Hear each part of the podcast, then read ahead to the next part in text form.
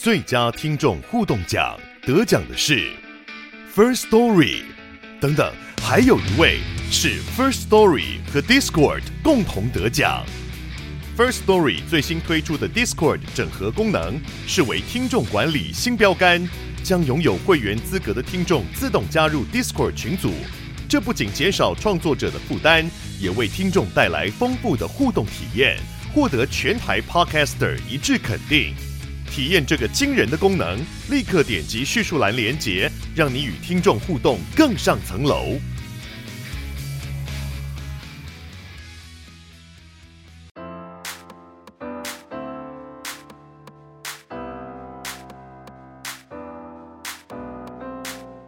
各位听众朋友大家好，欢迎收听 Danny's Corner， 我是 Danny。 重要的事情先讲在前面，我们下周呢十月二十号礼拜四那一天，乌龟乌龟翘辫子第五季正式回归了，那一天会上架第一集。那这一集上架的时候，其实我们应该已经先直播了啦，录规划连篇，错过人也没有关系，我们之后都会再把档案补到规划连篇的 YouTube 频道上面，大家可以再去收看，同时呢也不要忘记订阅我们。好，那至于今天这一集的主题呢，大家应该也都看到标题了，就是有蛮多闺蜜在敲碗的漫画系列。因为我是非常资深的 Webtoon 漫画迷，所以呢会从我目前有在追的或者是之前曾经追过的名单里面来挑出几部我觉得蛮值得推荐的给大家。然后这会是一个系列，因为我看的漫画就是目前一周有快七十部，真的蛮多的，所以我应该会做一些主题或者是分类，然后慢慢的去介绍。那我先和大家说一下我挑漫画的标准好了。其实基本上我不太会去主动搜寻漫画来看，我基本上都是被动的被推荐，然后我看觉得喜欢我就会开始追。几个原则就是，第一个，如果它是恐怖悬疑类，基本上 百分之八十 我都会追，只要不是真的剧情简介太不吸引我啊，或者是画风真的太怪的话，我应该就都会先收入清单，然后会找时间来看。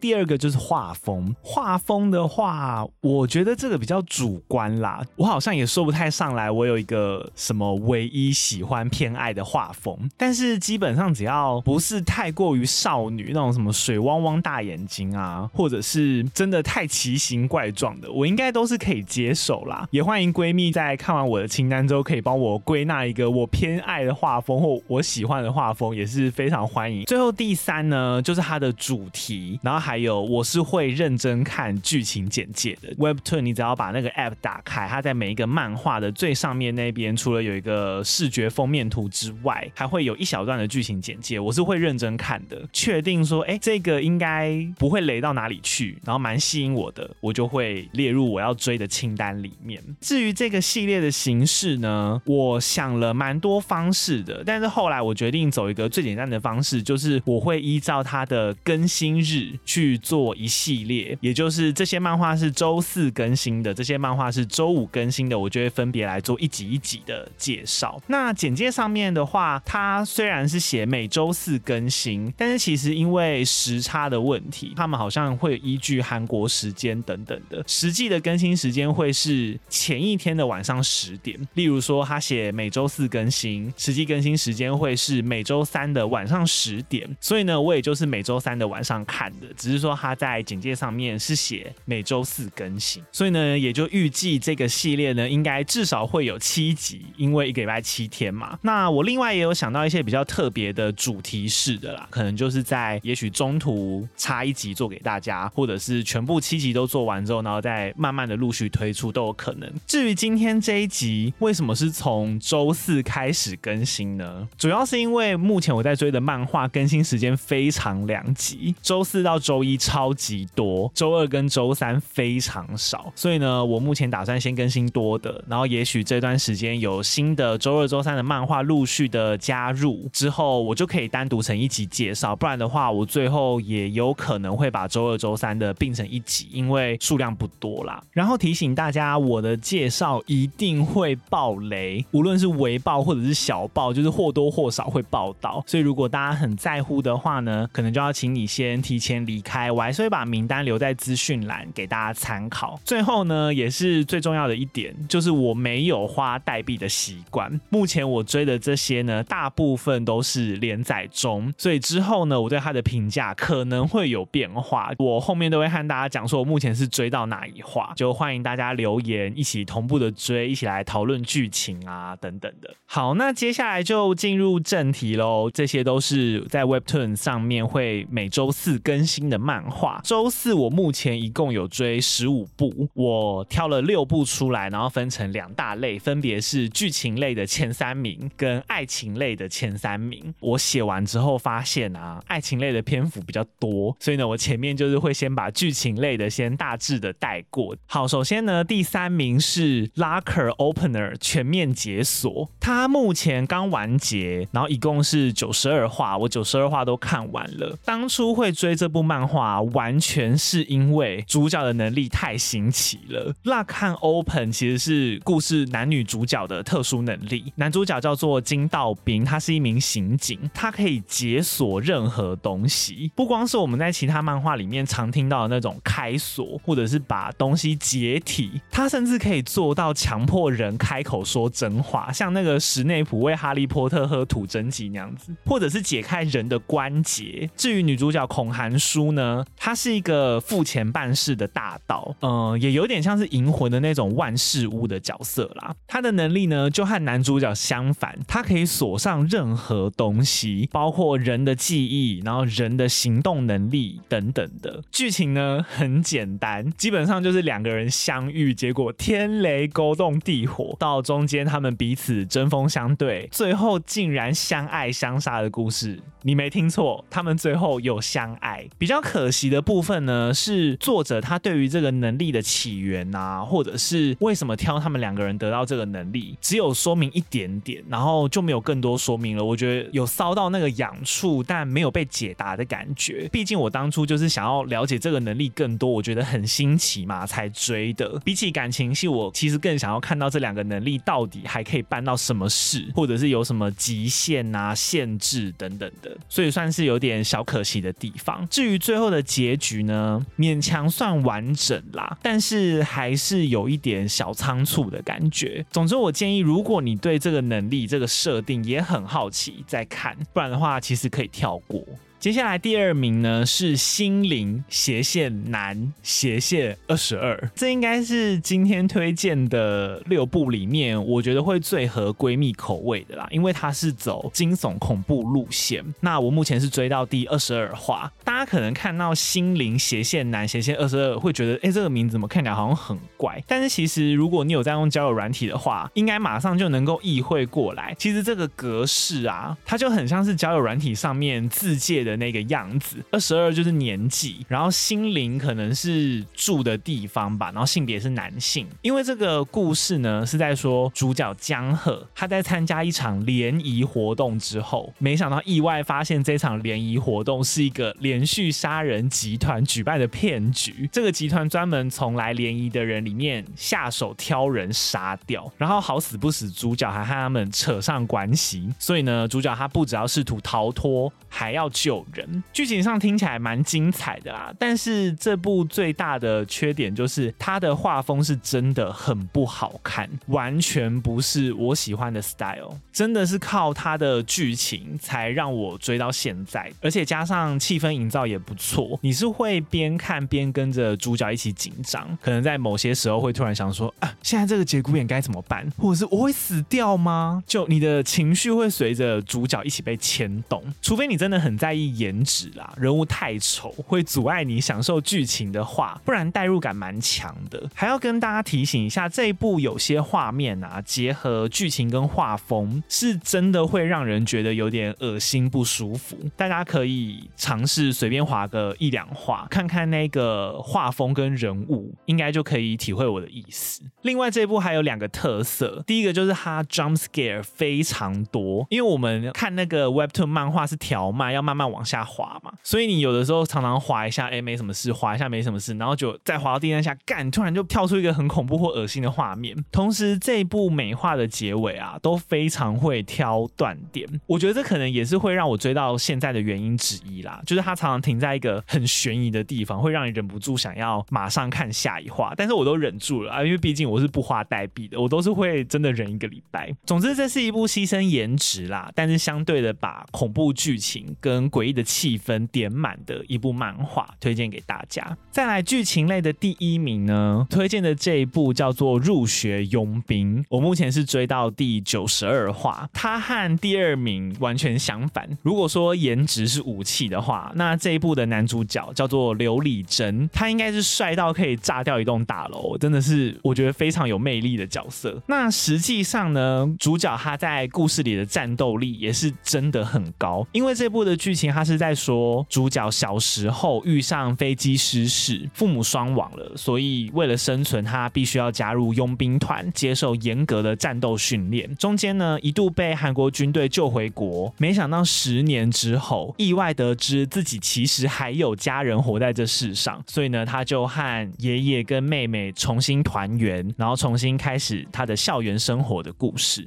这部除了看男主角重新适应校园生活啊，然后还有重新培养家人的感情，我觉得是个温馨的看点之外，剧情支线也有非常多精彩的战斗画面。但是目前看到九十二话，我觉得作者他想要铺陈的东西好像还蛮多的，主线剧情应该只推进了一点点，就是主角他被小时候待过的佣兵团发现其实还活着，所以佣兵团想要追杀主角。但其实我也不是很在乎主线走太慢啦，因为对我来说，我更喜欢看主角他和家人，然后还有同学之间的那种互动，就是我完全喜欢支线大于主线，所以我一点都不 care 这个问题。也因为主角他是一个比较木头型的人，感情上比较木讷一点，所以这一部呢，目前看到现在几乎没有什么感情戏，大部分都是看一些比较走家庭感情啊，或者是友情的部分比较多一点。总之呢，这是一部偶尔走温馨治愈系，但是偶尔会突然变成战斗打架漫画，一个蛮有趣的作品啊。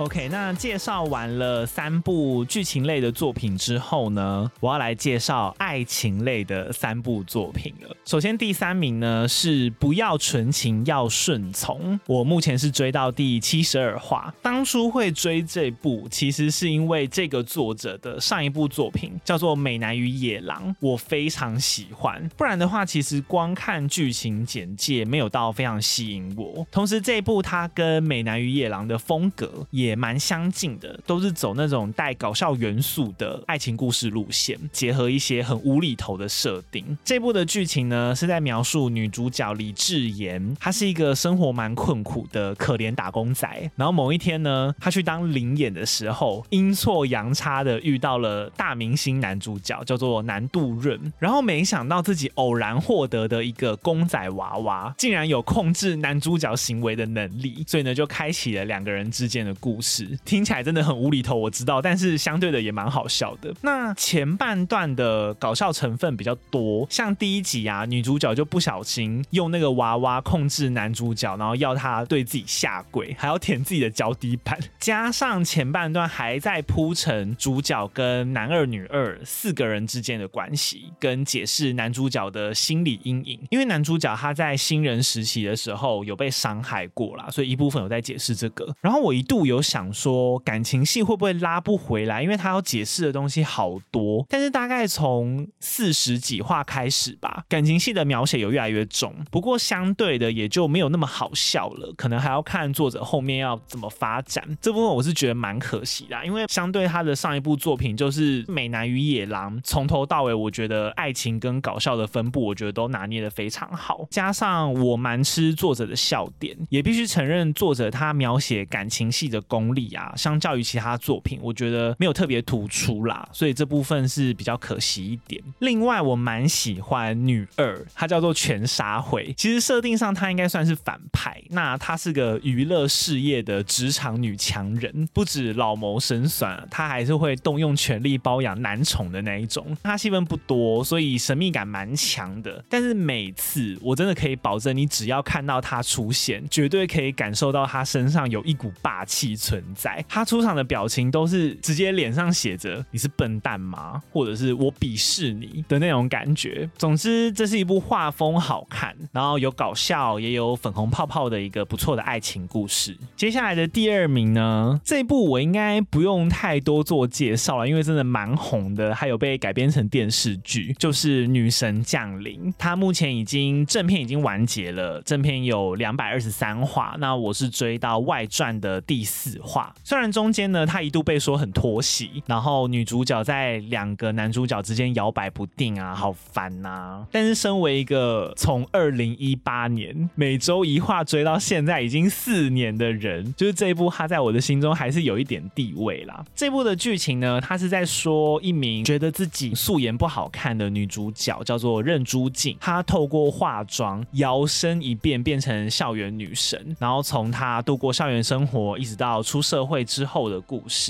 其实前期这部漫画的剧情蛮好的，它剧情还停留在校园的时候，就有很多关于青少年自我认同啊，或者是外貌主义社会的描写，同时跟两名男主角，一个叫修豪，一个叫舒俊，有很丰富的感情戏。但是从中段开始啊，的确多了很多跟主线无关的小故事支线，尤其是脱离校园之后，那个新出来的角色真的是多到会有点混乱，而且当时乍看之下、啊、你都会觉得这些支线对于主线的剧情推进好像没什么帮助，所以一度追得蛮无力的，老实讲。但是后来进展到后段，然后尾声甚至结局，我觉得算收的有成功啦。你要看到很后面才会发现，其实前面那一些看似无关的支线啊，对结局的铺陈都是有一点帮助的，虽然那个帮助真的很小，小到我觉得还是花很多篇幅在支线，但毕竟有关联啦，所以我觉得就尊重作者的安排。而且他也有拉回到漫画最一开始的初衷，就是你要面对最真实的自己。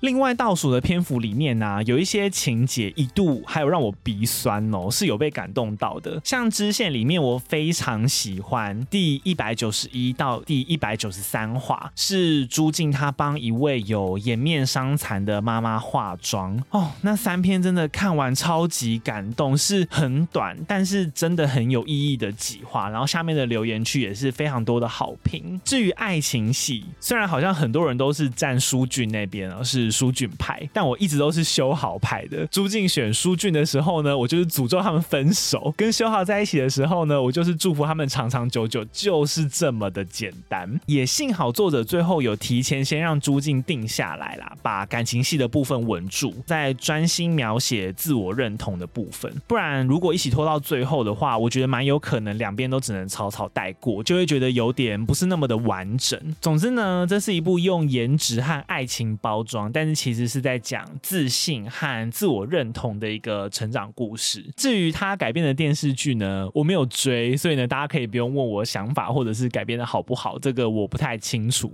好，那最后呢就是爱情类的第一名，这一部呢完全是后起之秀，就是渣男自有恶女收。我目前追它只追到第十六话，但是它已经荣登我每周三晚上最期待更新的漫画了。它的画风相较于前面两部比较没有那么精致啊，但还是算好看。剧情的话则是跟名字一样，就是一个渣男他被恶女收服的故事，但是也正因为跟名字一样，所以当你有上帝视角的时候，看起来真的非常爽，你知道吗？他开头两话不停的在描述男主角叫做全宇彬，他多渣啊，然后多会玩弄女人的心。但是这部漫画名称的恶女不是那种很凶很呛，会跟男主角直接对骂啊或对打的那种恶，是城府极深，跟你玩心理战的那种恶。所以当你看的女主角以秀智，她假装，一定要强调假装的部分，假装傻傻的掉入陷阱，整个期待值拉超高，你会很想要看女主角什么时候才会露出真面目，或者是什么时候才会被男主角发现。